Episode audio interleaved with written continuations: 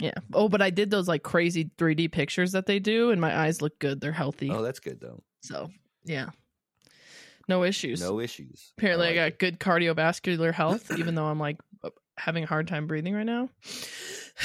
they they said good cardiovascular health. What they forgot to mention is really small lungs, just the tiniest lungs they've ever Teeny. seen. Baby lungs. Baby lungs. That's what they called me. Old baby. That's called. lungs. They call me old baby lungs. They called me in high school. Hey, check it out. There's Chloe Baby Lungs Williams. Chloe Baby Lungs Williams.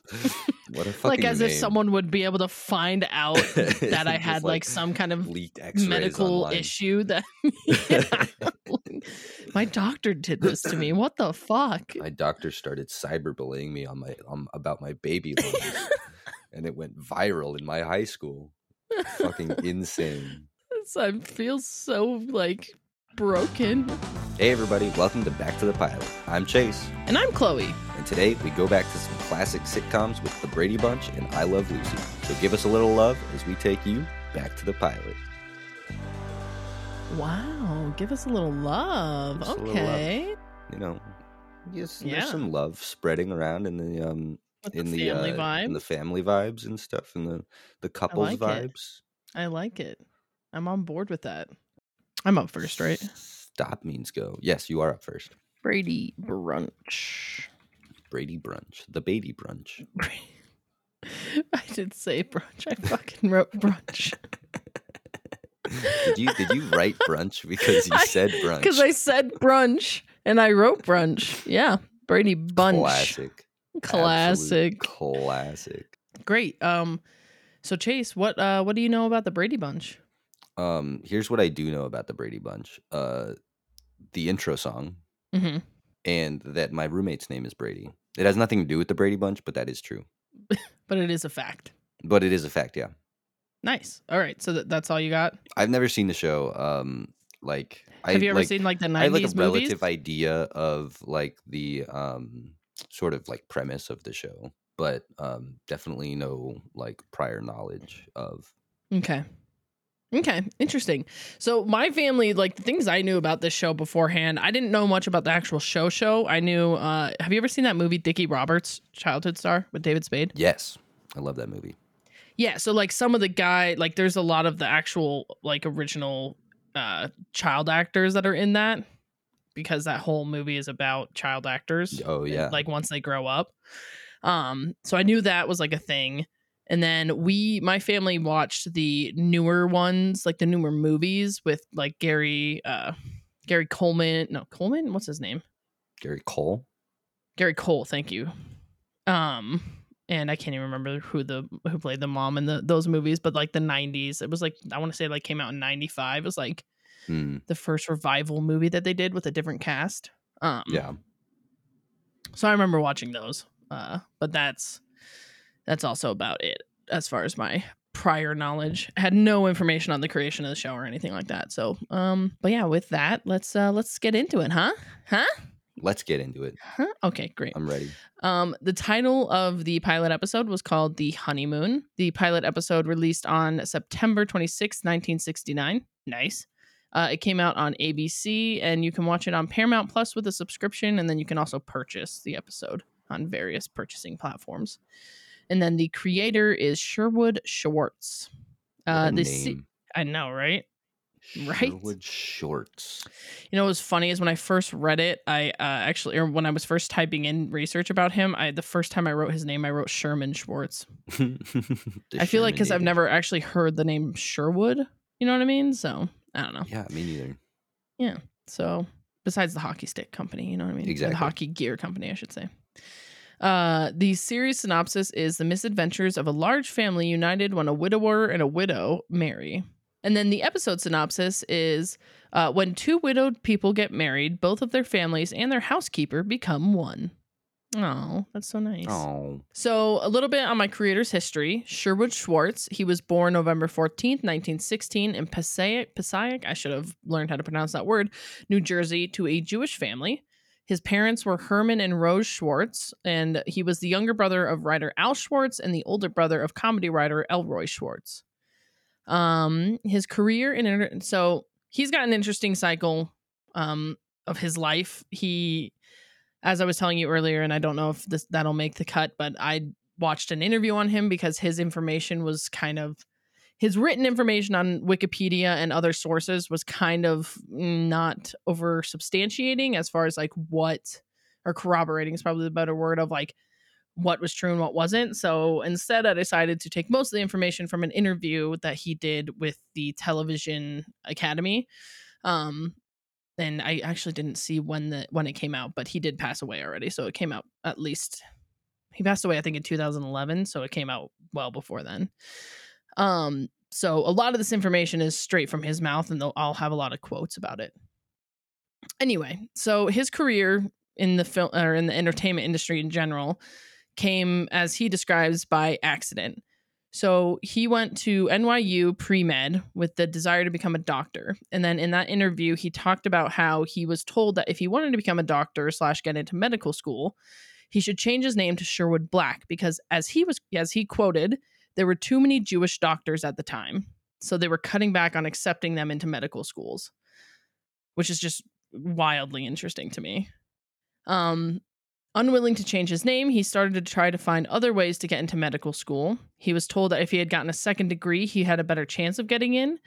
So that led him to go to uh, USC in Southern California to get him a master's in science, a master's of science in biology.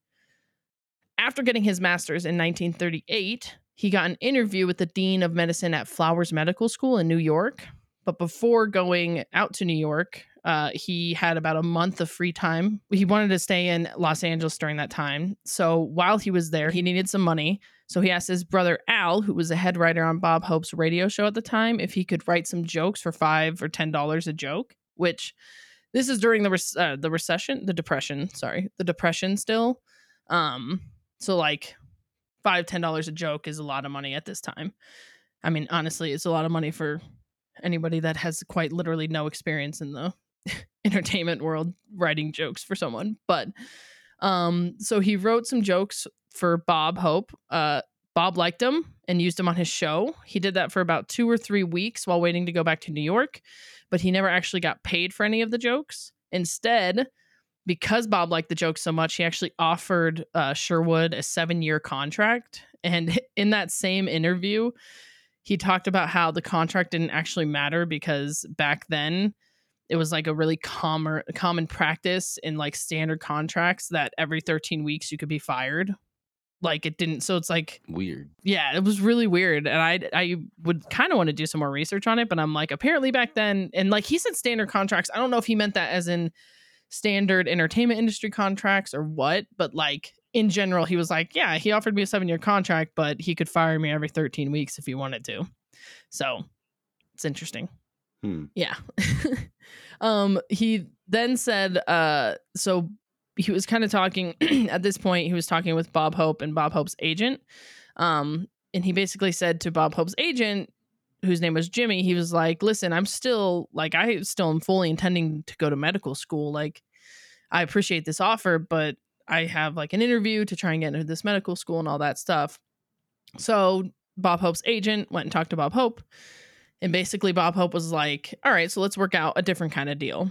So Bob Hope was like, it was, he basically offered him a separate contract. So it was for $50 a week. And Bob signed the contract and said that he was going to England for the summer. And that if by the end of the summer Sherwood hadn't gotten into medical school, then Sherwood could sign it and be a part of like Bob Hope's writing cast which is just like hmm. this is so intriguing to me because it's so drastic. It's it's before television even existed, so it's like it or like I should say television was like a strong medium at this point, right? It wasn't. No, I would say it doesn't matter. Either way, it's an impressive. Like it's just impressive that his jokes were as that good that Bob Hope was like, well, listen, I mean, if you don't get into medical school, I like your jokes enough. Here's a contract. I'll sign it.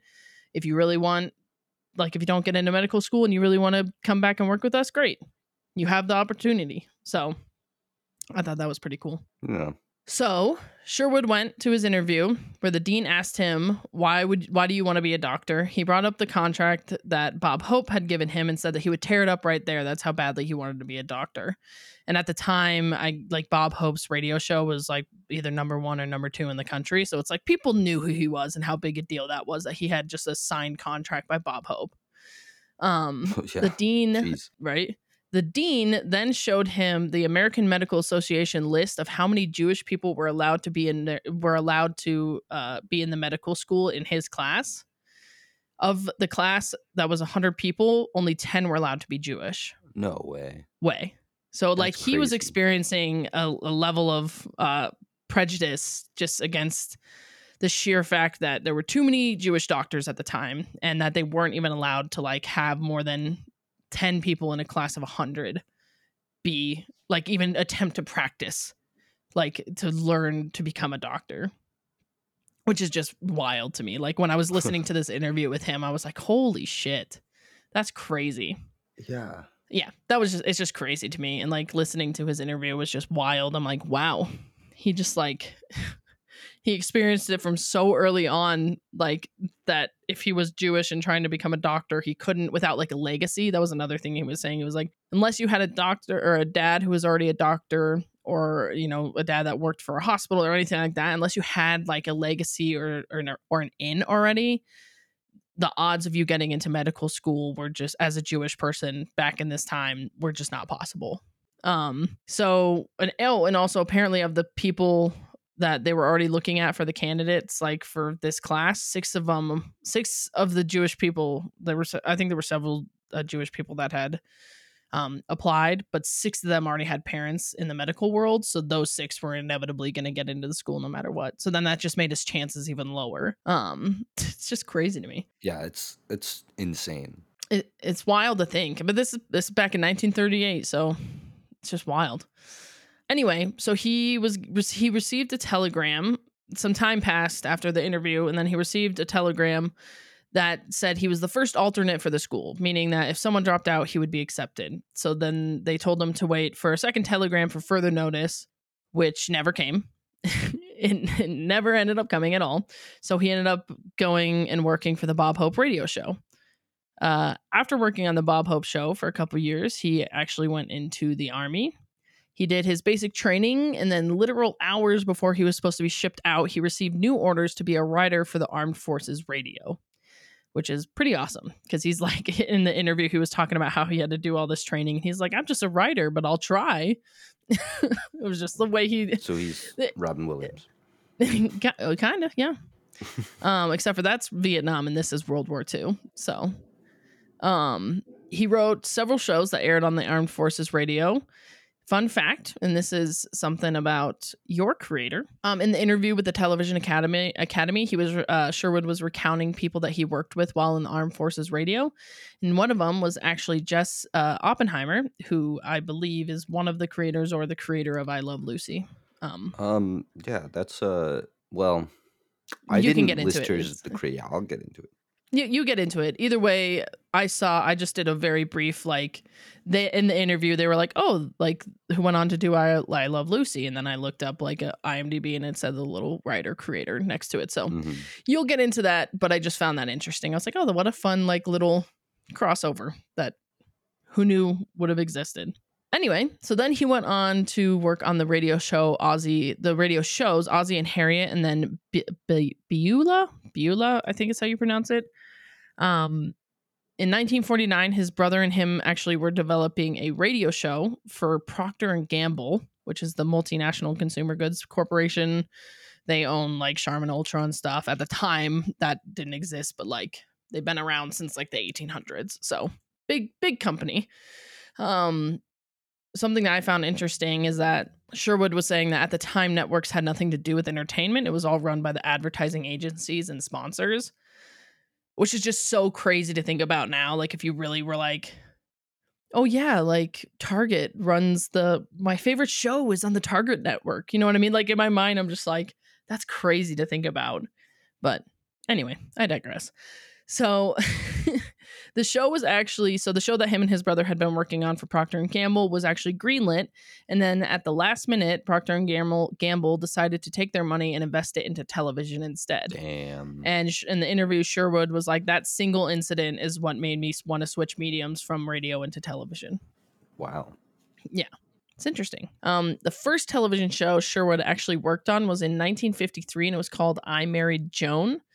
Um, I'm not. We're not doing that show, so I didn't really go into it. Yeah. So he worked on a lot of TV shows. Um, he created an entirely different show. I'm going to do like very basic. Some of them I'm not even going to talk about them at all, and others I'm just going to like kind of glaze through because this is about the Brady Bunch and not about Yeah. the other shows he worked on. So, the first television show he worked on was in 1953, and it was called "I Married Joan." Um, there was a lot of cool stuff in that interview that I mentioned, and I think that I, we should actually put the. I have the link to it, and I figured we could put it in the description of the podcast. So if people wanted to actually learn more, but he has a crazy cool part of his life that I just can't cover in this because it has nothing to do with the Brady Bunch. Um, so if anybody would like that, we'll put that in the description so that you Yeah. can find those This podcast and- requires homework, so it does. It does. um anyway, so he went on to work on the shows The Red Skelton Hour, which was a comedy themed variety show, and then Mr. and Mrs., which I, I didn't even try to find what that was. But then he actually went on to create the show Gilligan's Island, which I did not know when we picked these shows. Um, like I was just saying, there's a ton of information on Gilligan's Island in that interview, and if you want to see it, we'll put the description in there. But we're not doing that show, so I'm gonna Yeah, move damn. on. Um, Gilligan's Island was actually canceled after three seasons, which is crazy because I feel like most people think of that and are like, "Oh, that show was on for fucking ever," and you're like, "No, it just had a very, it's had a very lasting like impact." it, it had a short run, but it reran for a long time. It reran for a long time, and it's in a yeah, exactly. Anyway, so he did that for three seasons, and then he went on to create the show "It's About Time," which was honestly this show. I want to go and watch this show. It only lasted a single season, um, but he described it as the timing. the The whole reason it failed was because the timing was off when they came out with it. This show came out like I think he said two or three years prior to John Glenn landing on like prior to the whole moon thing and like John Glenn and all that before like astronauts were like doing things that we actually thought were possible. You know what I mean? Like before you actually had the moon landing and all that stuff. Like he made a show about astronauts breaking the time barrier and like doing all these cool things. And he's like, it's, people just didn't get it because the concept of it was so outlandish at the time. I can get that though. I Yeah. fully understand that. Well, in his interview, he was like, honestly, if this show had come out like the same year as the moon landing or anything like that, I bet it would have done really well. And I'm like, honestly, timing is everything. Yeah, seriously. And I believe it. Um, anyway, so finally moving on, all that stuff that he's done his entire life leading up to this moment that we're about to talk about, the creation of the show, The Brady Bunch. Or as I said earlier, the Ba- Brady Brunch.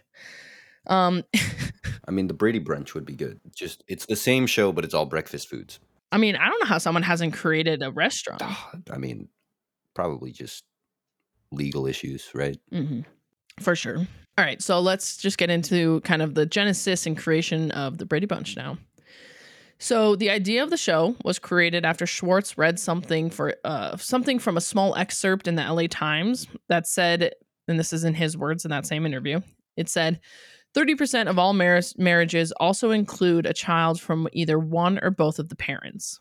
So that meant to him that shows like Leave It to Beaver didn't really relate to one third of the families in the United States Oh yeah. in his mind. He's like, so this opened up an entire, in his words, a good Pandora's box of storytelling because it just is an entirely different scenario of family that can still be relatable to to like the average family as well as a family like wh- who the Brady Bunch end up being.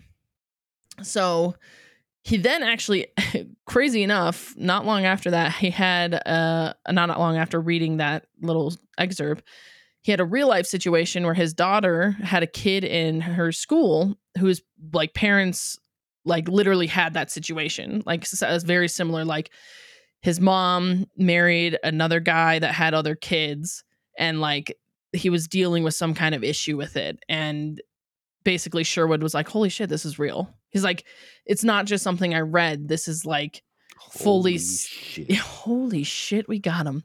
But like, you know what I mean? Like he's like, "This isn't just something I read that's like in a in an article. This is this thing that a real life scenario has just presented itself that's uh, like actually happening."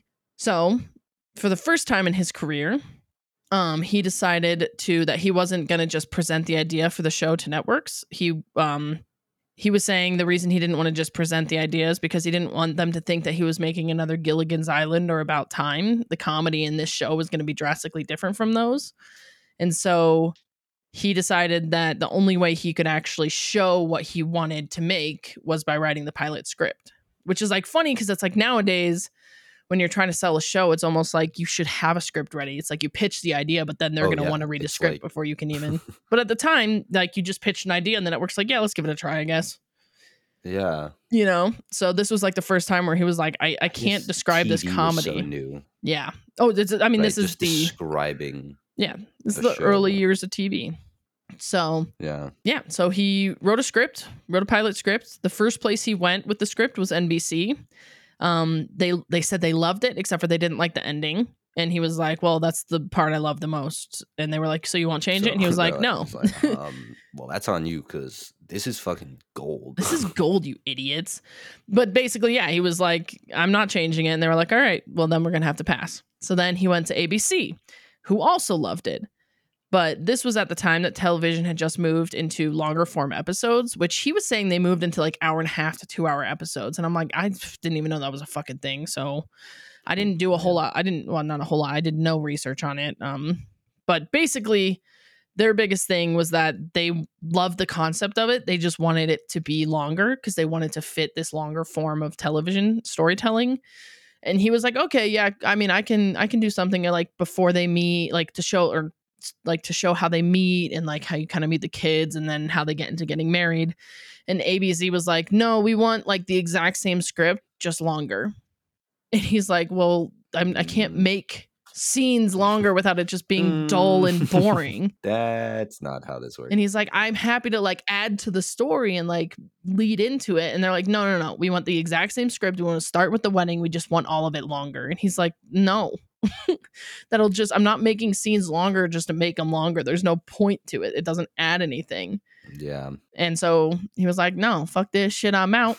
so then he went and took the script to CBS, who also loved it. And in the interview, it was really funny. He's like, all three of these networks love this script. They just had one issue with it, and each one was different. So CB- CBS also loved it. Um, but they wanted what he called, and I've never actually heard this term, what he called the seventh slice as the pilot episode, which is basically wanting the show to start after they're already married without any premise, no information. So it's like you just start in like Oh, I see. the seventh, you know, step of their story. Like where are the kids already? Like you know what I mean? Like you're just you have no premise, no information leading you into like how like- these two met and why there's like all these children and that kind of thing. It's funny because show like I can certainly see like shows. I mean, there's definitely shows like that that sort of start and then you learn the sort of backstory by watching their lives and stuff. hmm And so it's like But I think at like the there's time, that like you don't have the you don't show the backstory but it exists and so they just allude to it in ways that eventually you you piece it together yourself so i've i feel like i've seen shows like that Oh, for i've sure. never heard that term though I've never heard the term. Especially because it's like i think the biggest thing for him is he was like he's like i i want this like i think you need the premise for this to like actually connect with people. Otherwise it just looks like a family a family with a lot of kids. Like you don't get if you don't have that information that like they both had three three different children right or three you know three girls Oh three my boys God, and both are totally fraternal three- twins. fraternal twins no but like you know what i mean in his mind he was like no like you i feel like you need Yeah. this information so that people can the people that i'm actually trying to reach and like connect with the, that 30% of americans that are in this situation or american families i should say that are in this situation like this that pilot episode needs to be there because you need that premise so they can relate to it anyway they were like no i don't we don't want that we want you to do a seventh slice episode and basically all in all, the biggest thing that Sherwood learned from this is that he's not changing it. So he just stuck to his gut. In the interview, he actually said, he goes, Here's the wonderful thing that happens. Almost every year, half the executives get fired. So the next year, I went back to the same three networks and talked to three different people. Gives you another chance. I just thought that was hilarious because I'm like, That is- okay, that's so funny. yeah. He's like, you know what? Fine. None of these executives like it. So Fuck it. I'll go back in a year. I mean, yeah. The, you- well, you're like, I mean, well, I, I, I have patience. I can wait until you're fired. yeah, exactly. I can wait until you're gone. I'll come back for the next guy because he'll he'll like my story. Exactly. So Somebody will like it. So it's pretty funny. He went back the next year. Same kind of stuff happened. There were certain things they didn't like about it, each of the three networks. So then he went back for a third year in a row. So we're now in 1968. Um, the movie Yours, Mine, and Ours with Lucille Ball and Henry Fonda had just come out that year and was essential. It's I don't know if you've seen the one with um Dennis I've Quaid. seen the one with. Uh, yeah, I've seen that one. Yeah, so it's the same. That's just a remake. So this is the original, the Yours, Mine, and Ours, and it's like 2 parents get married. They have a fuck ton of kids on kids on either side of them, and basically, it that is like one of the reasons it helped him be able to sell it. So ABC essentially called him after that came out, and were like, "Okay, we'll do it your way. Like we'll we'll do it the way you want to do it." Because they essentially in uh, in the interview, um, Sherwood was like, they essentially had gotten the hour and a half pilot that they wanted me to make so i didn't have to make it by that movie like Yeah. the movie coming out they got the yeah, idea and the concept fair. and and the movie did really really well so they knew it could be sold so right.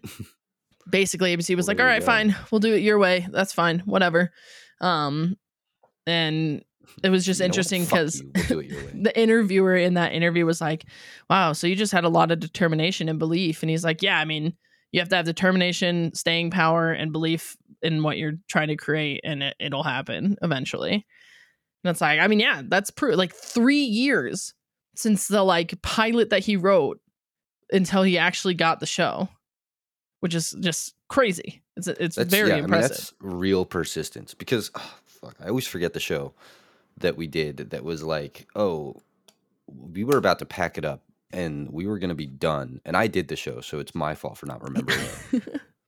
Um, but he was like, I mean, like we did this for a month straight, just day after day after oh day. yeah, what was that show? Now I Uh, and we were about to just pack it up and be done with it. And then at the final freaking draft or at the final pitch, like yeah, pitch they interview. took it. I can't remember what show that was. God, it, it pisses me off that I can't remember because it's so interesting. Yeah. Well, And I'll find garbage, it, so- I'm sure. But yeah. uh but yeah, when I'll you, like you keep you keep doing you. I'll I'll take a look back through some of our episodes and see if I can find it. Okay. I mean, other than that, I really don't have much more else. Uh, much more else more uh, much more. I'm just gonna go with much more. Um, I don't have much more. Uh, just like some things I kind of found interesting. So the actors, um, for some reason, and I I don't know, he might have said it in the interview, but for the casting process, he had to actually start by casting the kids.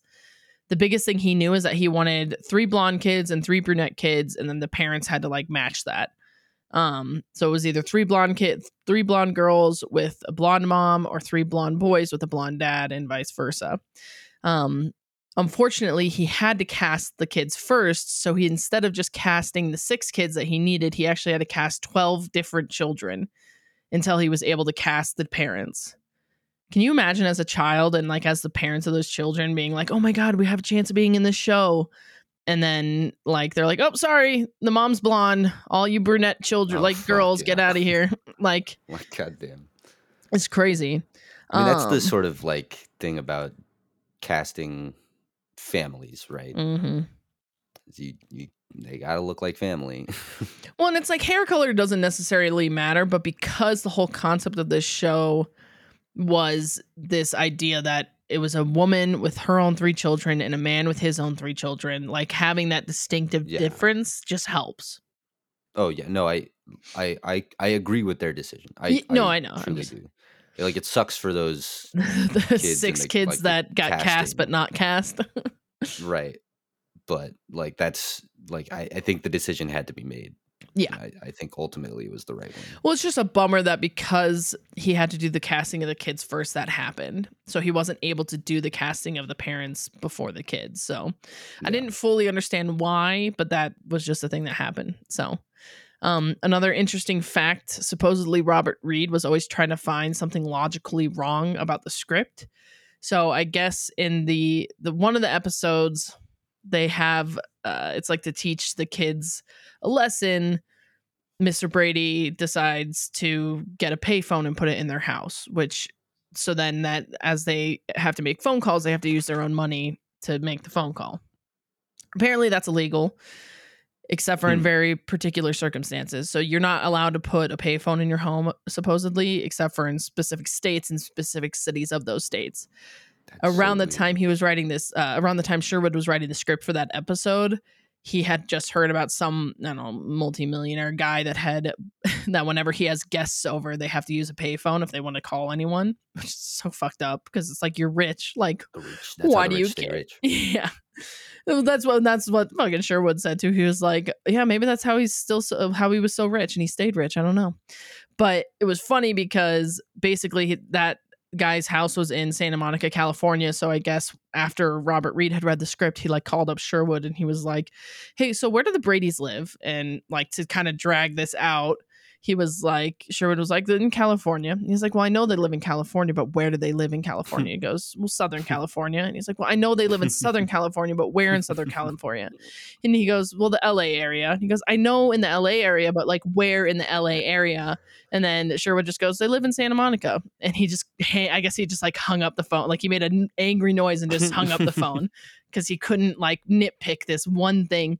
And it's like interesting because he's like, he didn't like overly care. Like he cared about story and making the story good, but he didn't, he wouldn't overly complain about that stuff Yeah. however something interesting he's uh robert reed is not in the final episode of the brady bunch like the literal series finale because i guess he had called uh sherwood and thought the story was ridiculous um Wow. and it had to do with like i haven't seen it so i don't know but it had to do with the fact that one of the boys is selling like hair care products and he sells it to one of the older boy one, one of the other boys and one of the other boys uses it and it turns his hair like green or something. And i guess this was something that was just actually happening like the product like sherwood actually called the company and was like is this something that actually happens? And he's like we on a daily basis getting multiple lawsuits coming through our door because of this so like he knew it was real, but apparently Robert Reed was like, "No, this is ridiculous. That doesn't happen." And, and like no matter what information he presented him with, he would like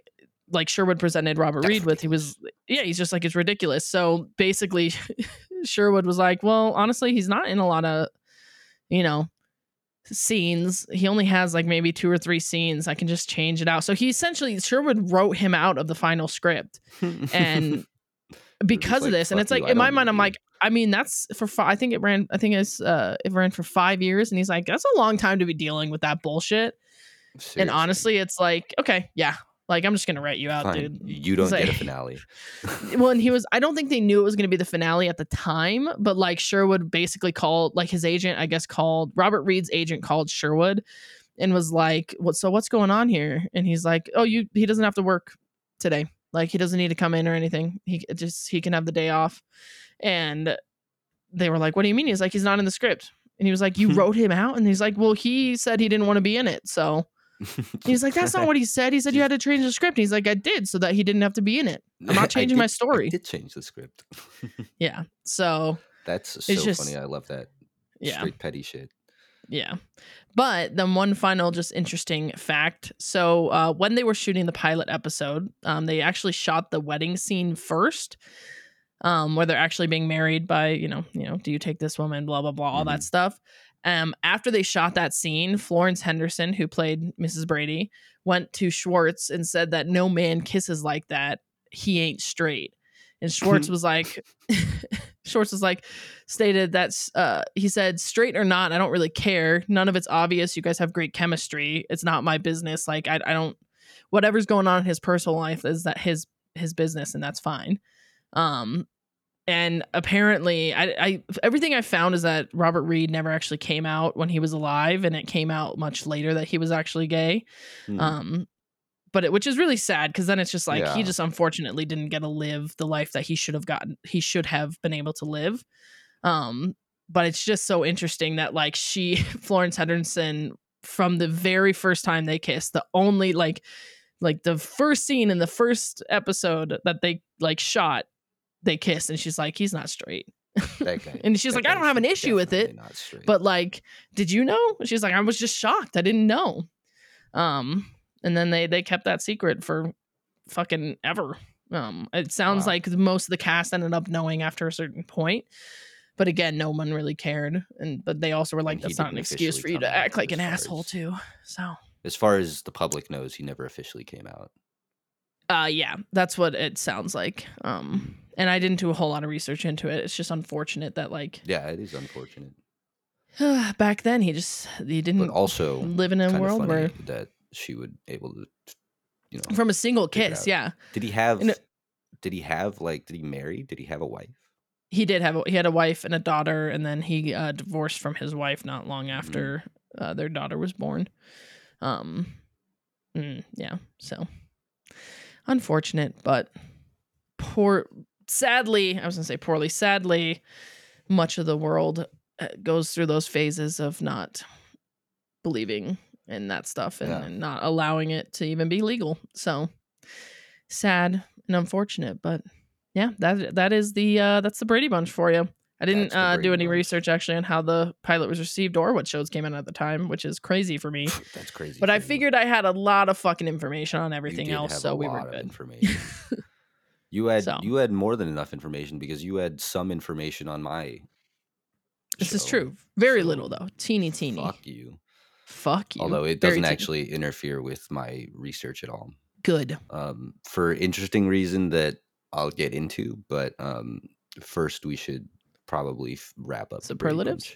Let's do that. superlatives. Let's do it. Um my favorite character was Alice. Oh, I just like character Alice. was Mike. That's fair. I do like Mike, but I just love Alice. She's just like she's my favorite in the movie. And like this is one thing where it's hard for me to like dis disassociate the two. But like I loved her in the Disassociate, what do you mean 1990 separate. separate. Yeah, sorry. trying to use a big word two. and use it wrong. Um no, I just I really enjoyed Alice. There's not much more to it. I just like I think she's a good comedic relief. I enjoy her like how she's just I just enjoy her. That's all I got. Yeah. All right. I mean, I thought I just like Mike's character. I I didn't feel it's so easy to make like just f- like the husband slash father be sort of um I don't know, like rude, like like in like not intimate in a way, like to just write him in such a way that makes it seem like he's got to be manly. He's got to be like he can't be like vulnerable at all, like or emotional. So I just I just like that I like his character because he's not this like he he can be manly, but he's like not this super manly like character. I don't know. I don't know how else Mhm. to say it. But that's No, yeah, that's he's, he's just written in such a way that makes it feel more realistic. That's fair. I do like him. He's not like yeah. He's not super. Yeah. It's so funny because it's like I forgot to do my superlatives after I watched the episode, and I ended up doing them after I did my research. So I think part of me, like after all the information about Robert Reed, I like couldn't pick Mike for that reason. Oh, yeah, gotcha. Yeah, yeah. I see. I know what you mean. I mean, I think I still probably would have picked Alice either way, but yeah, But yeah. But did you pick him as your least favorite character? I didn't actually. I didn't pick a least favorite character. Oh, me neither. I could not I figure couldn't- a character. There was not a character in this episode. yeah, in this particular think. episode, Oh, I don't like you. and there's not enough time spent with a lot of them Yeah. just in general because it's like it's a what it's like a 25 minute episode Mhm. and you have uh what you got the six kids the parents eight nine you have nine principal cast And then the Like- two parents, the two older parents, the grandparents. yeah but even then you don't like spend much time No, you don't. them But as far as just people you would spend enough time with to make an, like an estimate on Mhm. or like a personality judgment on. yeah i didn't I i, didn't take any them, issue with Yeah. anyone Me neither. um Did you have favorite part I assume you had a favorite part. I did have a favorite part. Um, I just like the fact that they when they're getting ready to go to the wedding, the boys, and they bring the dog in and they're like, You can't bring the dog. And they're like, Well, Alice is coming. They're like, Yeah, but she's family. And they're like, Well, Tiger's family too. And it's like, you guys dead ass just compared your fucking like Alice to Oh a my God. dog, dude. That's Like what? so funny. Yeah, that that part was hilarious because yeah, I had the same thought. Like, did you just say like, why can't the dog come? Our housemate is coming. Yeah, like literally, I'm like, you just full on compared a, a human being that takes care of you to your dog. Oh Which, listen, God. I love dogs and dogs are humans to me, but like in that moment, I was like, this is that's just hilarious. Yeah, your dog will be your best man at your wedding for sure. My best man. I just Louis like for sure your best man. Oh yeah, hundred percent, hundred percent. Um, my least favorite part is just like the goofy moment where, and I know it's like, I know it's an era, like an era thing, and like when the show came out, I just hate how long they linger on the parents when they're trying to do them reminiscing back at the as they yell at their kids, and I'm like, we couldn't have like sped this part up. Like we didn't need to sit on them for like silence for like three seconds and then have the audio come in. It was Oh, just yeah. like such an awkward moment that That just didn't really work point. for me. But yeah. Um I I didn't get to say my favorite part, but um oh, sorry, I thought you had agreed. My No, bad. I thought you were. I, I liked that. that part. It was not my favorite part. I My my, favorite was part favorite part? was the um uh little boy uh putting away his picture of his mom Oh yeah, and the the conversation that um him and his dad have about like hey it's okay you know like your your new mom will want you to remember her just as much as you want to remember her yeah. and That there is was a that good just one. sort of sweet moment that was like no there because again in in a lot of media step parents can be very like seen as very intrusive like i'm your new parent like Mhm. Like this isn't about your old parent like yeah, can be seen as very aggressively wanting to be the new parent and stuff and like just like that small portrayal that like no this is this is a happy like this is what is going to be a happy family. Like there's no reason to believe that like there will be any sort of um evil stepmother vibes. disinterest oh yeah or evil stepmother vibes or evil stepfather vibes Yeah. vice versa I mean, because both are fully aware of the loss, yeah right? exactly yeah Fair. so Well, since I already well said my, oh, sorry. oh yes yes I was you already say since I already least said my favorite least favorite. Would you like to say yours? I'll also go on to my least favorite part. My least favorite part was not the part that you're saying, but the the actual part where they're getting mad at the kids. Mm, Because I was on mhm. the kids side, and then uh, ultimately the side that they find is that like the kids didn't do anything wrong. Yeah. Like they put the car in the in the they put the dog in the car, and he rolled the windows down. yeah. That's not our fault that our dog is a fucking genius, bro. like that's and it's look, and it's not our fault that you said. It's not their fault that you said you were gonna put the cat in their room, and then the cat was in.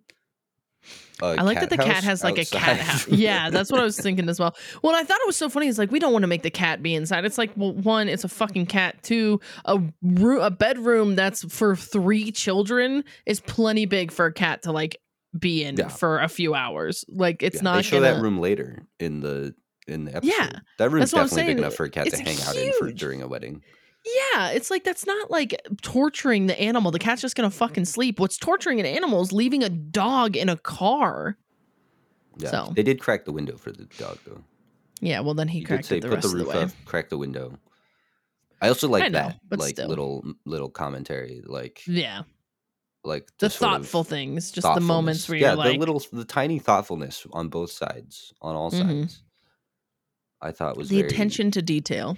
Yeah, it's Yeah. very nice. I feel that. I feel that. So, Um, given all that, what did you what did you rate this episode?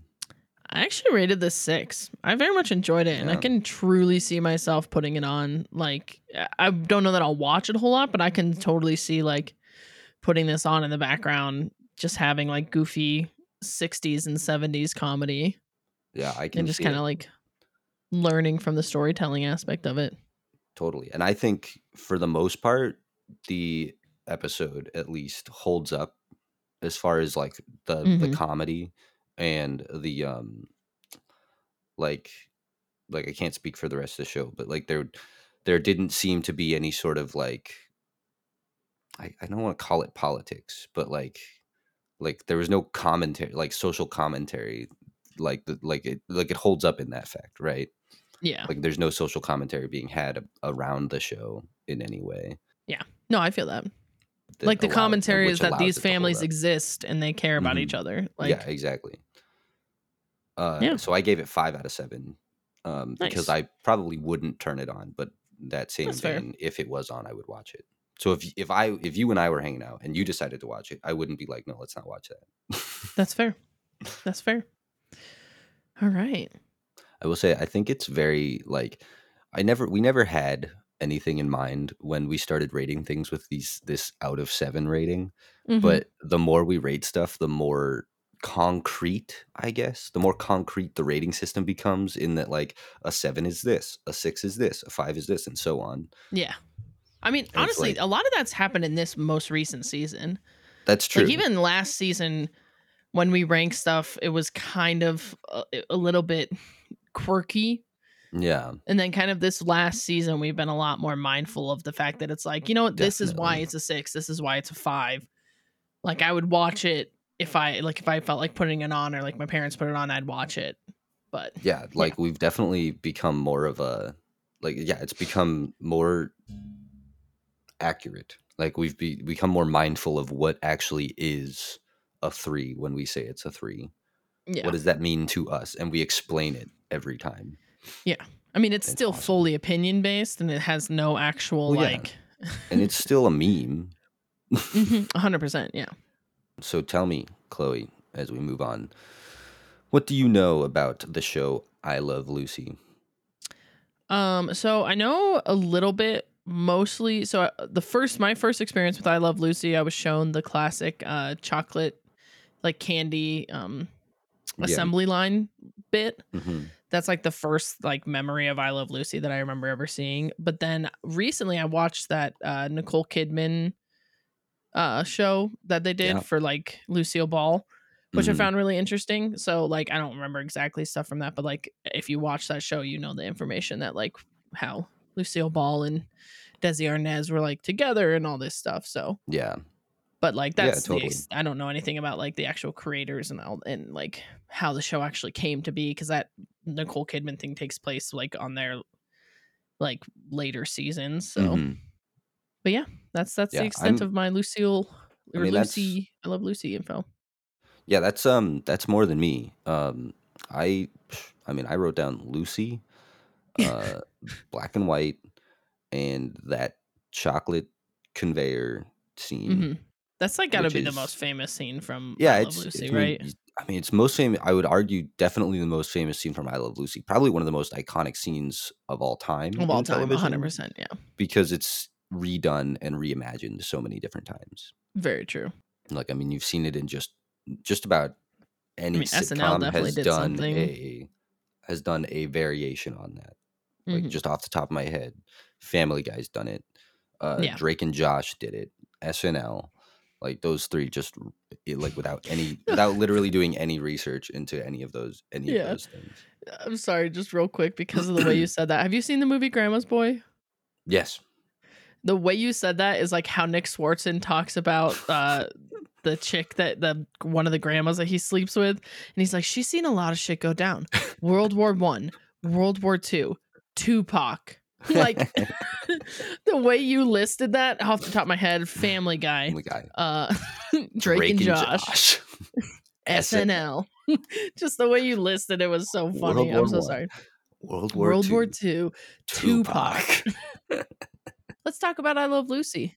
Tell me that, like, I know you didn't know much, but now what do you know? what have I learned? Yes. Mhm. Um, so, uh, the uh, title of the first episode is "The Girls Want to Go to a Nightclub." It originally aired on October fifteenth, nineteen fifty-one, on CBS. And if you want to go watch it, you can watch it with a subscription to Paramount Plus, uh, with premium subscriptions to YouTube uh, on YouTube and Amazon Prime Video, which usually means like if you uh, have like a cable subscription service. Um, I don't know which subscription service it is, but it's like if it's included in one of your cable packages, you can sign in on one of those sites and watch it. People still have Um, cable. and then it's available for purchase on your general video purchasing apps. Yeah, I know, right? There are people. I people haven't had still have cable in years. it's been a while. Actually, I just stopped having cable recently, but um, um, the synopsis uh, for the show is the wife of a band leader constantly tries to become a star in spite of her having no talent and gets herself, along with her best friend, into the funniest predicaments. And for the episode, to celebrate Ethel and Fred's anniversary, Lucy and Ethel want to go to a nightclub while Ricky and Fred want to go to a boxing match instead. An argument ensues. Now, the creators, I you said uh, Jess Oppenheimer, and I don't want to say that's wrong because when I looked up like who created this show, because on Wikipedia it wasn't clear, um, it didn't really say that there was like a creator, and when I started doing the research on it, um, it seemed more like it was so much more based off of another show that um, like it wasn't necessarily created on its own. Uh, Okay. so I did my research on Desi Arnaz, one because it was so interesting, and two because uh, he was sort of the one that they that um, CBS initially came to about having a show. Interesting. Uh, Uh, just for reference, I believe it's pronounced Desi. I think Oh, a Desi. hard. Oh, uh, yeah, yeah. like, Sorry, yeah. I think I knew that and still pronounced it wrong. Desi Arnaz.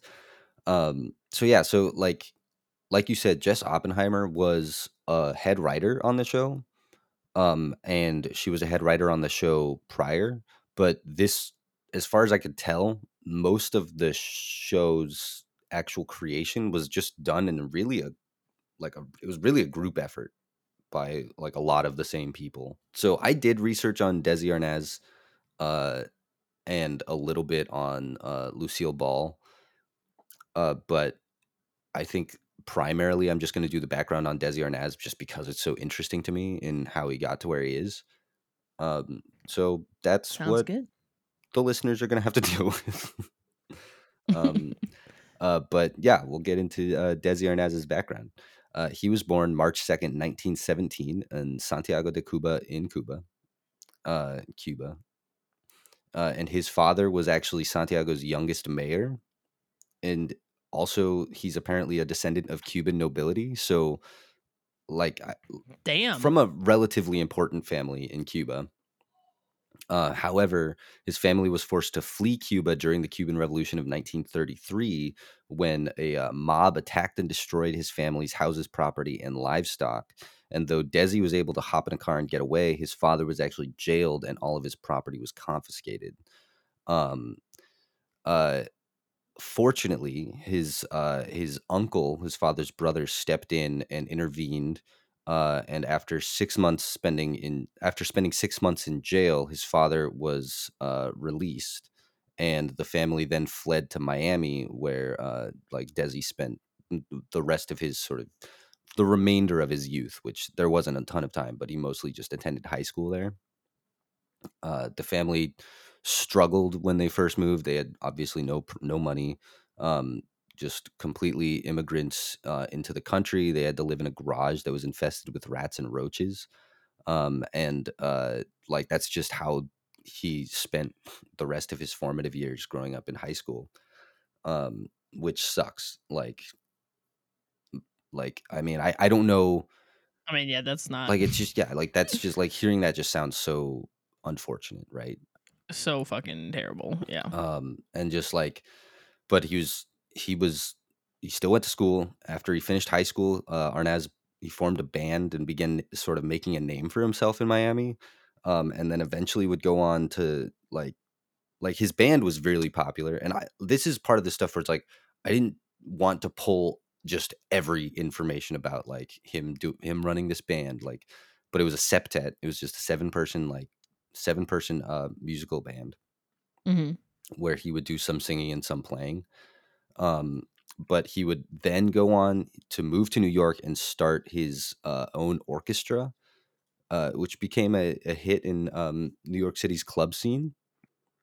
And while in New York, uh, as part of this orchestra, he was discovered by um, a duo called Rodgers and Hart in 1939, who wanted to cast him in their Broadway musical Too Many Girls. So, so he, he starts this band after high school, the Septet, moves to New York, starts an orchestra, and then gets discovered by these. I, I guess they were, I don't know if they were producers or if they were writers for this br- musical. Um, I didn't do a lot of research on them individually, um, but so he was he was brought in to be um to be in this Broadway musical, and the musical was a hit, like like just instant hit on Broadway. And like after it's run on Broadway, the movie rights were sold to RKO Pictures, and RKO Pictures invited Arnaz to Hollywood to appear in the movie version, uh, which is how he met Lucille Ball because Lucille Ball was uh, working with RKO Pictures as part of her uh, as part of her career and was cast in uh, in the role uh, in a, in a role in that film. Um, so it was sort of just they were brought together for this for this movie that was based on the musical that he was starring in. Uh, and during the film's production, they fell in love and ended up eloping in November of 1940. So they get married, Wow. and then three years later, uh, Arnaz was drafted to the military to fight in World War II, which a lot of people were. We've done research on a lot of writers from this uh, from around these times of World War One and World War Two, and a lot of them have military Tupac. experience. Tupac. I'm so a lot of them have military experience because they were drafted, and obviously it was an all hands on deck sort of so, sort of situation. Um, but then Arnaz injured both of his knees, one prior to enlisting and one after enlist- enlisting. And so he was classified for limited service. So it became his job to keep injured soldiers entertained during their recovery in hospital, which is why I thought it was really interesting that your creator did the radio for uh, the soldiers because I'm thinking, oh, that's like Robin Williams' Good Morning Vietnam. And this is like Robin Williams. I mean, it's a different situation, but it's still like another Robin Williams, like entertaining people in a hospital situation. Mhm. In my head, I just thought that was funny. Maybe you didn't find it as interesting, so I apologize. I'll, I'll, you can cut it, I guess. You're an you have all the power. Shut up. You have all I the mean, power. I see the correlation. I I think because they're drastically different. Look, wars fuck my you, mind. Okay, I'm sorry. Fuck you. Have you actually seen Good Morning Vietnam? no, I haven't seen Okay, that's. I mean, that's the reason because it's like they're very different. The the radio at that time was more like the radio we know kind of nowadays, and more like the radio like a little show and like he does some stuff here and there and he'll he'll do like interviews with himself right robin williams but like it's not like the radio shows that uh sherwood was doing was like like sitcoms and shows and like that kind of stuff yeah, fuck you. I don't okay care. all right this was a long shot to begin with, you know. okay So fuck you. It was his job. It was Arnaz's job to keep the injured soldiers entertained during their recovery in hospital. and that's great i'm happy And that's great. And he did such a good job. And then in 1945, two years later, he was discharged. Uh, and then he went on to form another orchestra because uh, that was just what his background was in. He loved making music. Um, and in uh, 1951, CBS Radio offered to let Arnaz host, host a musical game show, um, which was partially an attempt to keep Arnaz uh, and Lucille Ball, that is, uh, because they were married at the time, to prevent them from taking a competing officer off. Uh, sorry, to prevent them from taking a competing offer at NBC, and also allowed them to keep Arnaz and Ball in Hollywood instead of touring with his orchestra. Um, and so they they offered to let him host this musical game show where audience members would compete for a Caribbean vacation, uh, and that game show was just sort of like it aired during 1951 from uh, like I think it was March ish until the premiere of I Love Lucy, which was in the fall of that same year. oh wow So he was That's already nice. working with CBS. um, uh, at the time. Uh, but then, so that's sort of Desi Arnaz's background. And like I said, I didn't do a lot of background information on the other writers and creators, and I did a little bit on Lucille Ball because that's sort of where the pilot, like the creation of the actual show, comes in. I mean, I was Um, gonna say like it's literally Lucille. no, yeah, I know. um, but so so here's where it sort of comes from, right? So in 1948, um, Lucille was recruited by CBS to star in two half-hour sitcoms called Our Miss Brooks and My Favorite Husband, in which Ball elected to star in the latter, My Favorite Husband. Um, and that was written and produced by Jess Oppenheimer. So that's who you were talking about earlier, who's also a major writer on I Love Lucy. Uh, and so that show, which premiered on the radio in 1948, uh, became a big hit for CBS during its run, and also, oh, sorry, sorry, that that show became a big hit for CBS, and during its run, Ball appeared in two feature films, which were both big successes, and those the success of those films inspired and convinced uh, CBS to further utilize Ball's skill set and put her in front of a camera instead of just on the radio. That's cool.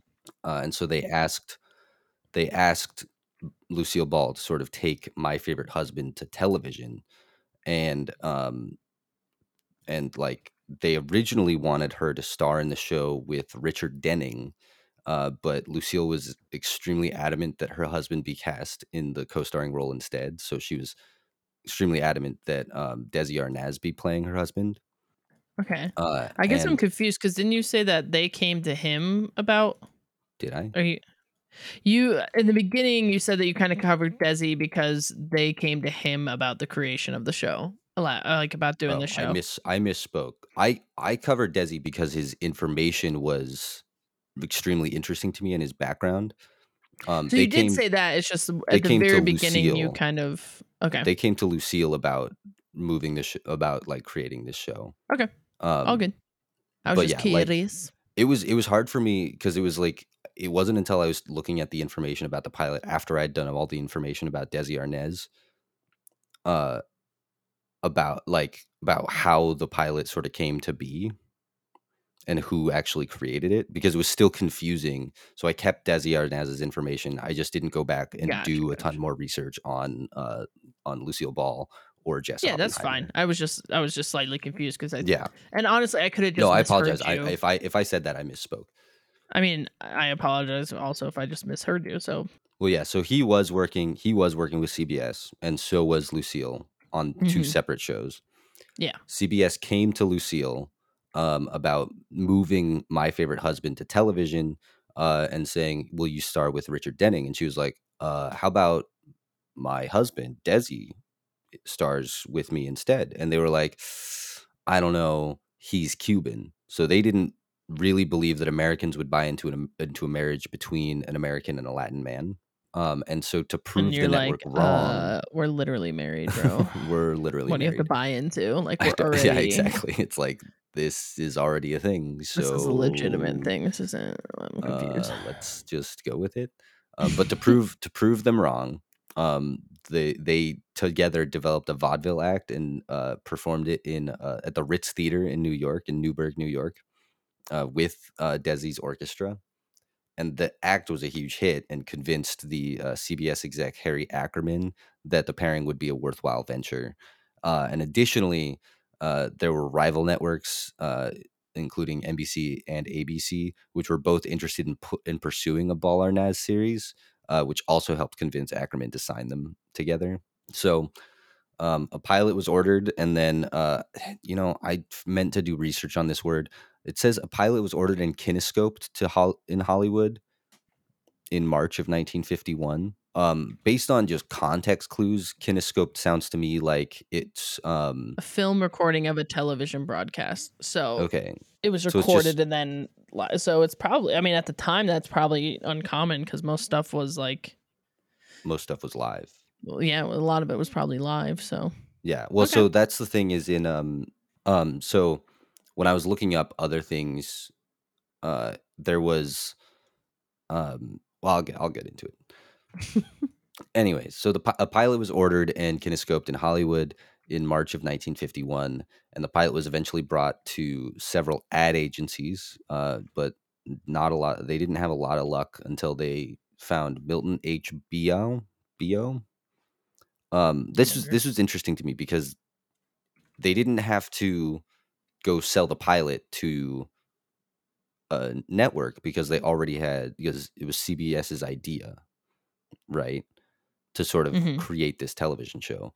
But they did need to get it sponsored. Oh, they need money. They needed money essentially. Yeah. Um, so they went out to ad agencies. Uh, Wait, found sorry, this you said you just said the year, but what what was the year? uh 1951. Okay. I'm just I'm trying to think of like the timeline of that with like Sherwood, and it kind of sounds like not crazy different from the fact that like networks didn't have a whole lot of money in that regard yet. Oh yeah, that's true. Um, well, so ultimately they found uh, an ad agency called Milton H. Biow, and that ad agency was able to convince uh, the cigarette giant Philip Morris to sponsor the show. So they were sponsored by um, a cigarette company, Philip Morris, uh, to help create the show.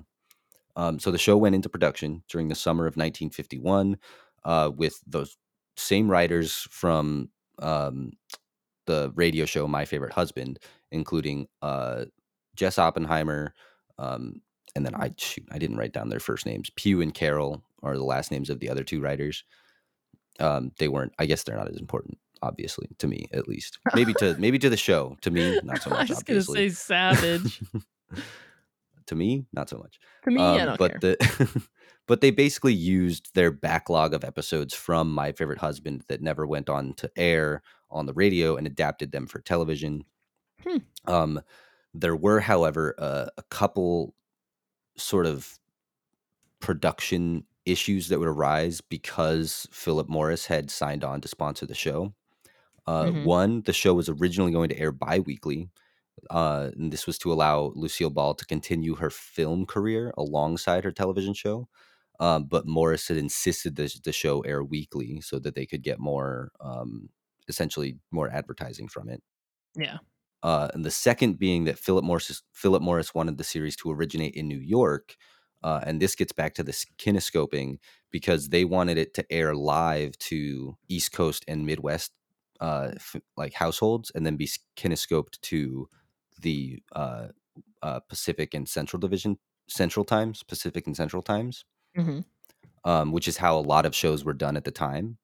Uh, so, but um, like, but because Ball was actually pregnant with um, her and Arnaz's first child, they didn't want to move to New York, and that eventually convinced CBS and Morris to agree to do the filming in Hollywood and kinescope it to the East Coast, and uh, therefore, um, sort of Huh. show it show it to re- record it for everybody rather than air it live to two uh, to two regions, and Yeah. then um, uh, show the pre-recorded versions for the other two. Interesting. Um, yeah, and the other some other issues, not issues, but some other interesting things about the production of the show. Uh, it was filmed in front of a live studio audience, which was very new at the time. And actually, uh, to they had to go out of their way to find and also create a like partially uh, manufacture a studio uh, to fit a live studio audience in Hollywood uh, because fire safety regulations made it really difficult to do that because you had to have an, a place big enough with exit strategies and everything um, for obvious fire safety reasons. Uh, and then the show also pioneered the use of the of like the three camera sitcom style, which would become the norm for shows filmed in front of a live studio audience. Interesting. Because a lot of shows at the time were using single camera. Huh. I mean, it Um, makes and they- sense just because of like technology back then, but it's interesting that they're like the cool. um, it said pioneered the use of, so I imagine that they weren't the original, but sort of just made it popular. Yeah.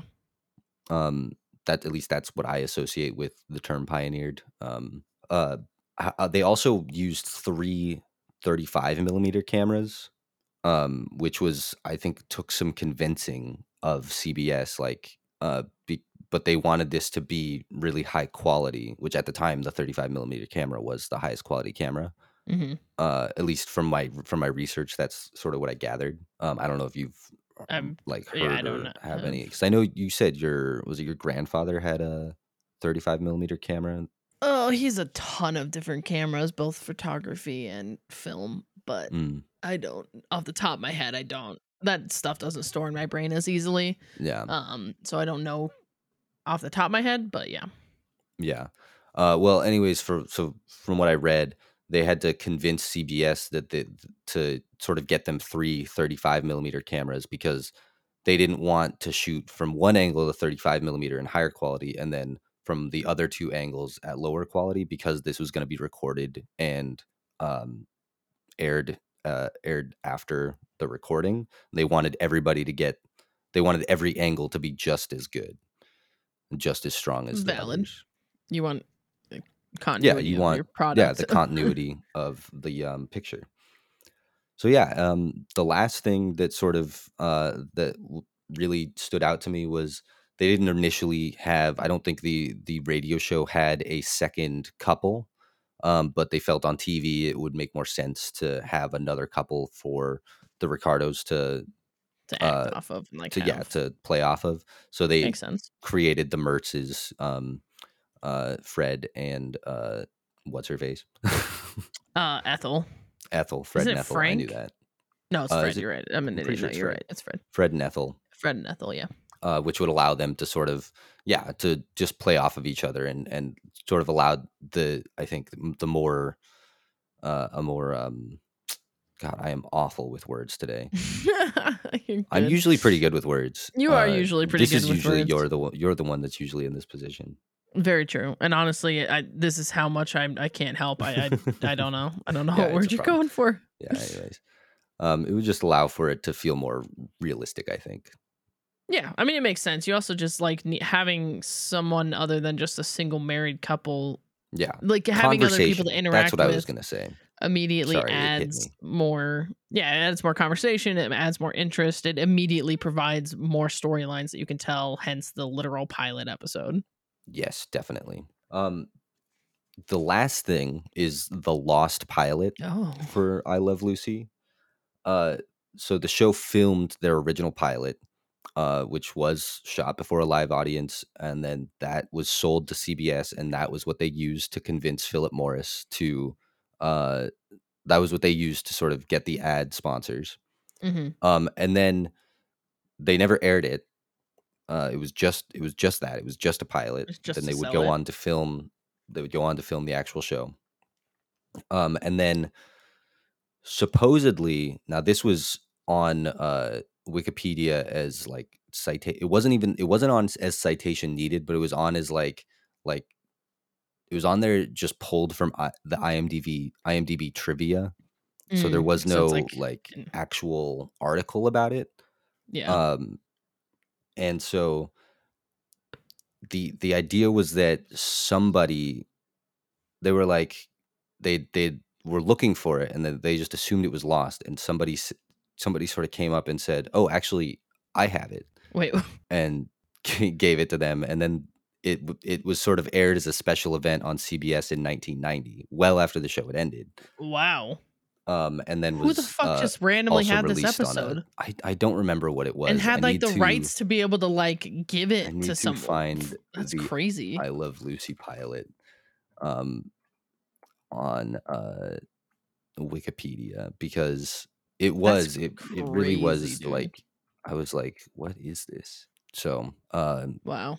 yeah, so it says the unaired pilot was considered lost until the widow of Pepito Perez, the clown who appeared in the pilot, notified CBS that she owned a copy given to Perez by Desi Arnaz and Lucille Ball in gratitude for his performance. wow that's cool okay So uh, so it's so that's pulled from as far as I know, I think pulled from the IMDb page for the pilot, the trivia page.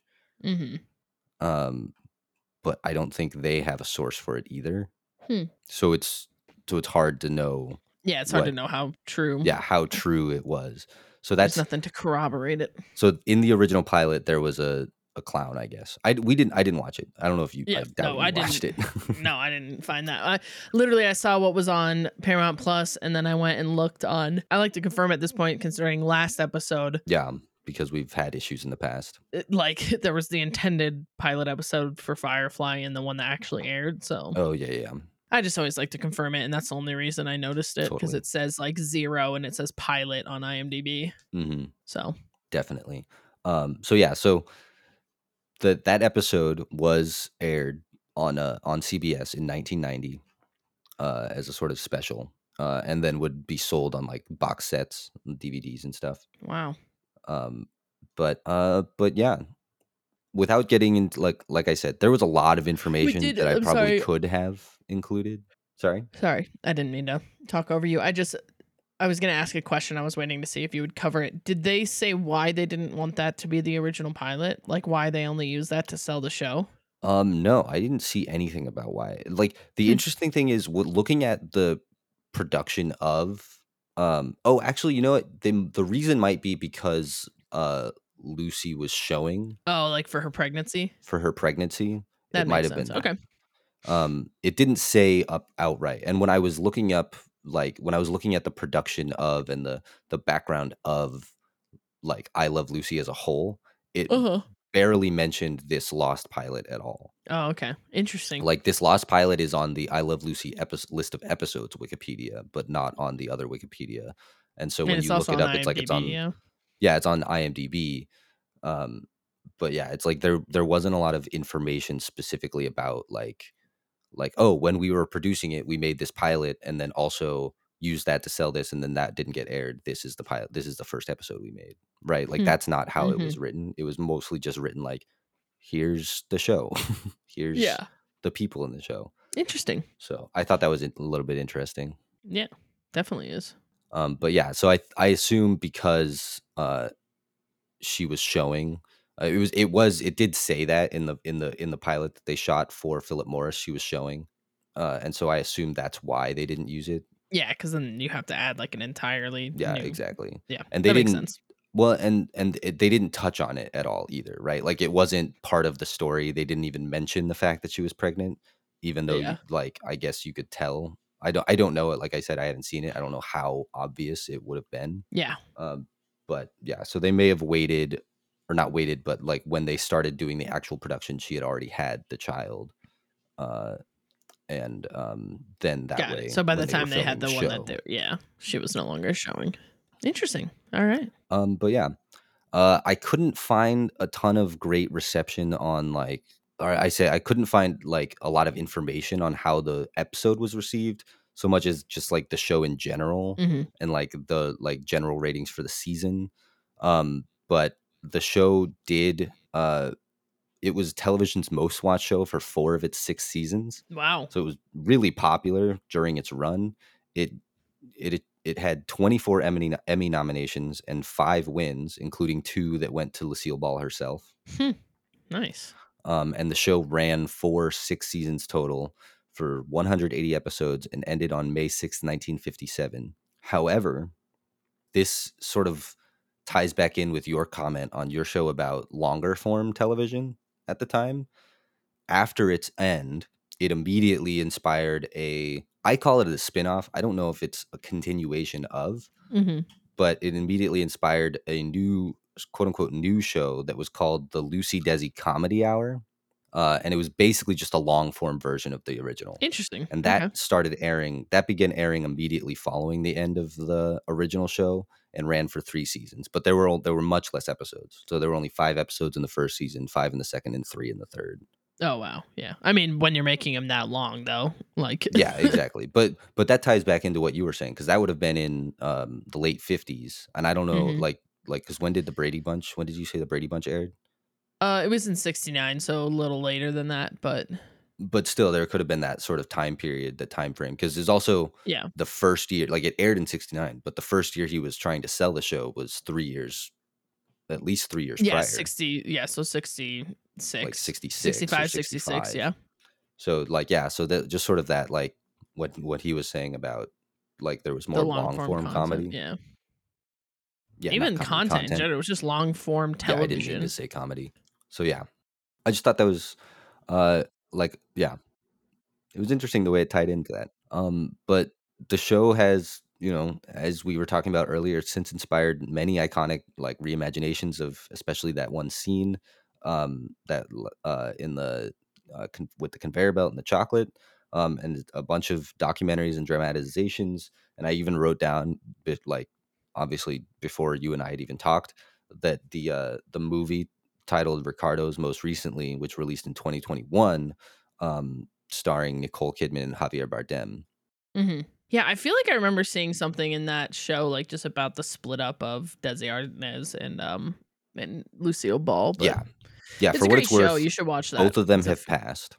Yeah, for what it's Um, worth. they it's not worth well, a I, lot. I didn't. Yeah, I mean, like they would be a hundred, like oh god, like a hundred five years old. I think both of them were born in the same year. Wow. In fact, Lucille Ball might be even well much older. Anyway, that's, that um, becoming uh, being the Ricardos is a great. Oh, it's a movie. Sorry, it's not a show. I called it a yeah, show. being the Ricardos is a movie.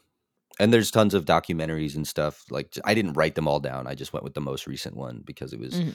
Well, I there's also a most recent documentary. oh Like yeah a because really, um this movie uh, came out and then like a documentary came out like, Amy a, like a month later. did a documentary about yeah, it. she directed it. Yeah. Yeah. So, So, even that was more recent. Um so yeah, that I mean was it's yeah, still it was like right after this, after the being or the Ricardos came out. Yeah. yeah, just sort of to um reinforce how much of a uh, how much of an impact this show had on television. hmm It's just really cool. Like we pick, you know what? let's do superlatives, then I'll say what. yeah, let's say. do superlatives first. Yeah. Uh I'll start. Uh my favorite character was Lucy. I also picked Lucy. Yeah, my favorite. I just love her. Lucy. She's she's just entertaining. She's a fucking quality entertainer, and it's just and there's only uh, four it's people so obvious. from, so it's There's, not. yeah, there's only four. it's not as big a cast as the Brady Bunch, but yeah, Yeah. Um, Lucy's just yeah, just She's a It's fucking vibe. It's It's her just show. such a She's a fucking vibe, and she's so fucking funny. So funny. Uh, my least favorite character was Fred. Same piece of which, shit. I mean, guy's a piece of shit. reasonably so. I mean, it was funny because I was like, I was doing my superlatives downstairs, and my dad was like, I mean, yeah, Fred's not a good person. Do you see how old he is in comparison to his wife? And he's calling his wife ugly. Old he is. Well, like in comparison to his wife, he's like probably Yeah, yeah. 10 to 15 years older than her. And he's like Well, consistently calling her like ugly. are. I don't know if the two are meant to be like. I think the actor and actress for sure, but I don't know if the two are meant to be that far apart in age. Um, I mean, if they're uh, to me, Ethel's supposed to be Lucille's age. That's why they're friends. I thought that she was supposed to be in, like a bit older. I didn't think so, but I, I it, when I see it, I don't perceive it as that. I perceive it as her and Lucy are friends, and that's the only reason Desi Yeah. and, Fred, and Fred are friends. Yeah, Or sorry, I mean that's uh, fair. Ricky and Fred are Ricky and Fred. Ricky. Yeah, I'm sorry. I'm just looking at it a little bit right now to see. No, you're good. It's if, just yeah, um, like Fred. I, either even if they weren't far apart in age, like just to be consistently saying that about your wife, and then like Oh yeah, how they No, behave, bad. and like the fact that they won't just do the thing she wants to do for their fucking their anniversary. Like you really, you're gonna try to make her go to a fucking fight? Like what a douche. it's crazy. Yeah, no. Regardless of the age stuff, he's still a dick. He's still a dick regardless of the age stuff. So Um, Still my least yeah, favorite so character. my least favorite character. Uh, my favorite part was I thought it was very funny when like the two when they both were trying to like oh let's be real sweet to him and try and convince him to do our thing and then they both come into the room together like they all come into the room together and it's like like they're just all trying to be sweet to each other. I thought that Yeah. was funny. And then like That it- is funny. capping it off with the cigarette scene. Yeah. I really I enjoyed that part, but I think my favorite part was when Lucy calls the same chick that Desi calls. Or sorry, I keep calling him Desi. That Ricky Oh, yeah. calls. Um, and then she's like, "They said what? They did? they didn't." And then she's like, "Well, did they or didn't they?" I thought was like, "Well, hmm. did they or didn't they?" But then I just like that Lucy's like, "Just just tell them you're sending them up with some real nice gals." because I like the reveal actually truly threw me off of what they actually ended up going as because I thought they were gonna like show up all really nice and well done up and be like, "Hey, K boys, we're going to the club."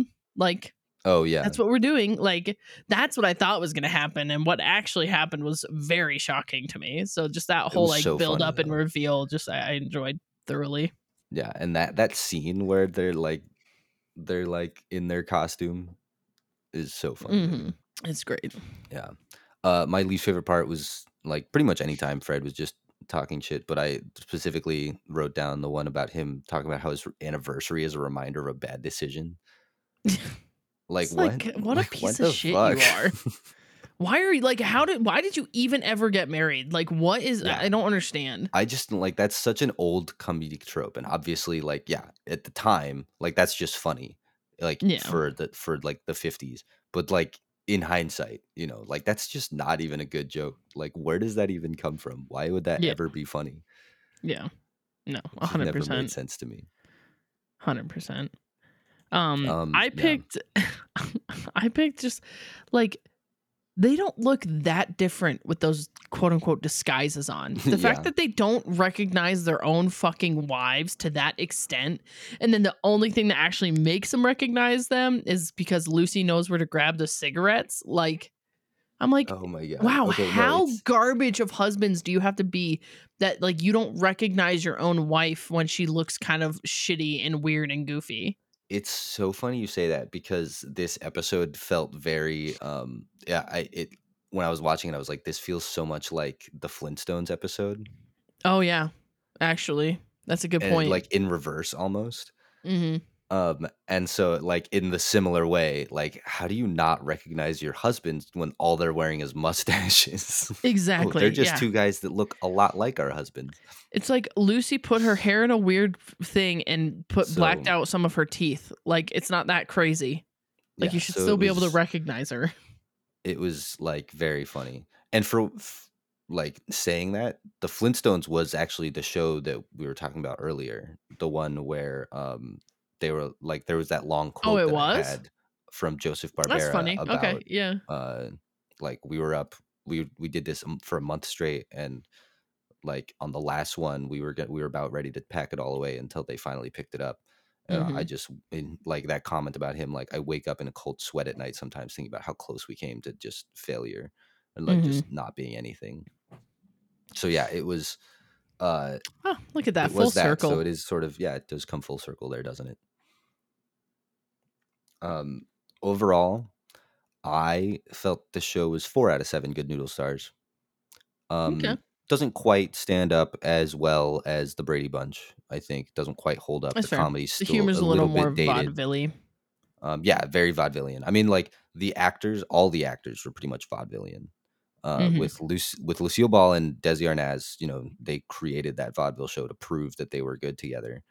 Um, uh, they uh, the both of the um, the actor and actress who played uh, the Mertzes, William Frawley and Vivian Vance, were both vaudevillian actors as well. Hmm. Uh, I believe. That's So, fair.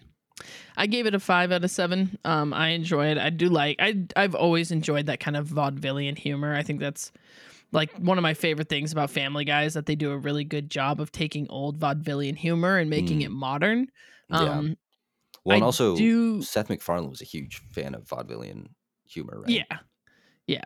So it's like I it's just in general like I think I've always enjoyed vaudevillian humor. Granted, I'm giving it a 5 out of 7 because like I wouldn't personally throw this on, but if like one of my parents wanted to watch it, I'd be like, yeah, I'm down to watch some some uh Mm. Lu- like I love Lucy, Yeah.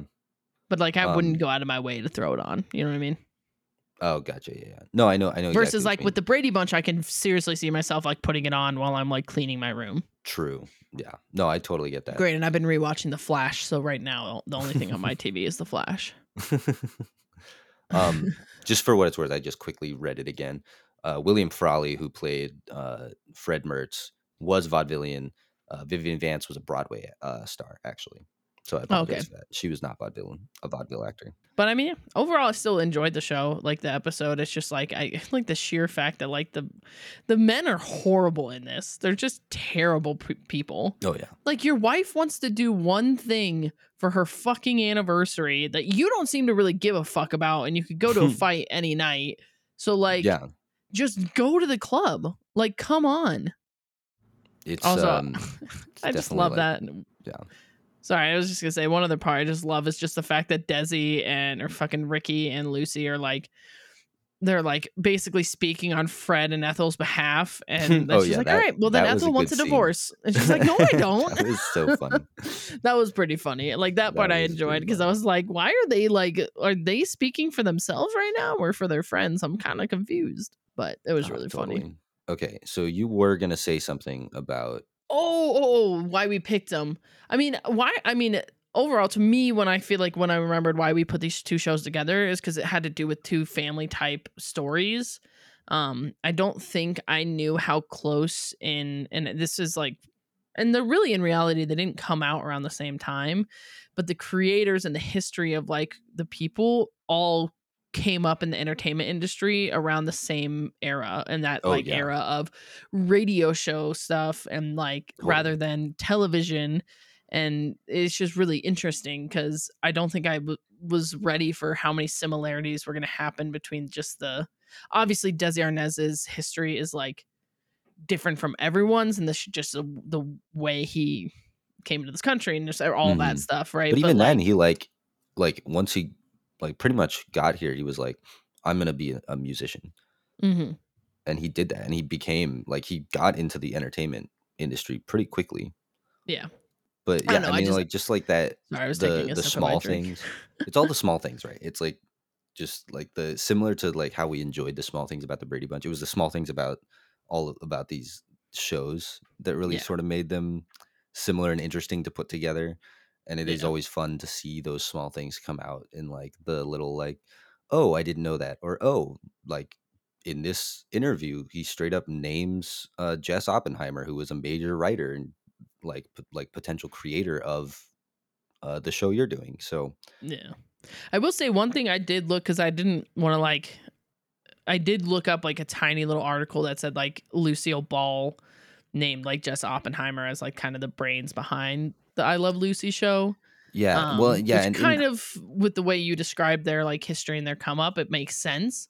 Um, but yeah, it's hard to like actually consider Jess a creator, Mhm. but like yeah, Well, yeah, and in hindsight, like I I looked at the show and I was like when I was looking at oh here's the I Love Lucy Wikipedia page, and I'm like I just look at the top like oh where's the creator and it's like oh there is no creator, um so like let me just see like oh where's what's say here I see Desi Arnaz being mentioned a lot in the, like the premise and stuff yeah, and background and development and so I'm like oh I, I I'm just going to look at Desi Arnaz here because that's who me- to me what it looks like because I would see oh he's an executive producer listed under production and Jess Oppenheimer's listed as just producer.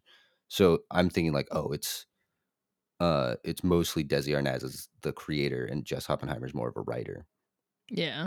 Okay, that's what it was. I clicked on Jess Oppenheimer's thing on their profile on IMDb, and it says Lucille Ball called Jess Oppenheimer the brains behind I Love Lucy, Mhm. and with good reason. And then it says, as a series creator, producer, and head writer, Jess was the creative force behind the, the Lucy show. yeah. So, Well, and the Lucy show was a later show. yeah, and I don't think in my mind I I correlated that. So that's Um, kind of why I thought it was like the, he like they were the actual creator. Mm, yeah. I mean, in hindsight, if like based on the research that I was doing, like as I went further into the production research, knowing that it came mostly from uh this My Favorite Husband show where Jess Oppenheimer was a like um like had that Mm-hmm. sort of probably with more of a creator role on that radio show, then I probably would have gone back into that if I had not already done so much research on Desi On Arnaz as yeah. the creator. So it's because of the Totally way. I do my research, it kind of just like didn't get to that point. Yeah, no, So, I totally, totally makes um, sense. I would like to formally apologize to Yeah, all of the honestly, this is actually Chase's last show. specifically Jess Oppenheimer. Um, I would like to formally apologize. oh my god. All right, guys, thanks for listening. As always, we appreciate every one of you for taking the time to do so. If you don't currently, be sure to follow us on your podcasting platform of choice as well as on Instagram at Back to the Pilot so you know when a new episode gets released. While you're here, leave a review and let us know how we're doing. We'll be back after the holidays with some creepy cartoons as we take a look at Courage the Cowardly Dog and Regular Show. So we hope you have a fantastic holiday season, and we'll see you next time when we take you back to the pilot. So long, everyone. Crushed it. Nailed it. Boom. Roasted. This is the part of the show where we come back to ASMR with Chase while Chloe's gone. And I just speak softly into my microphone about things that don't matter. Like, I don't know, um, Christmas. We're about to celebrate Christmas as we record this. It's almost Christmas. Chloe's coming out. That's not to celebrate Christmas, but she's coming out. Um, and I'm sad because I got a gift for her to be delivered, and it isn't going to be here in time for her to come out. And I don't know if she's. I don't know if I'm going to tell her that before or after she listens to this. But that was ASMR talk with Chase. Thank you.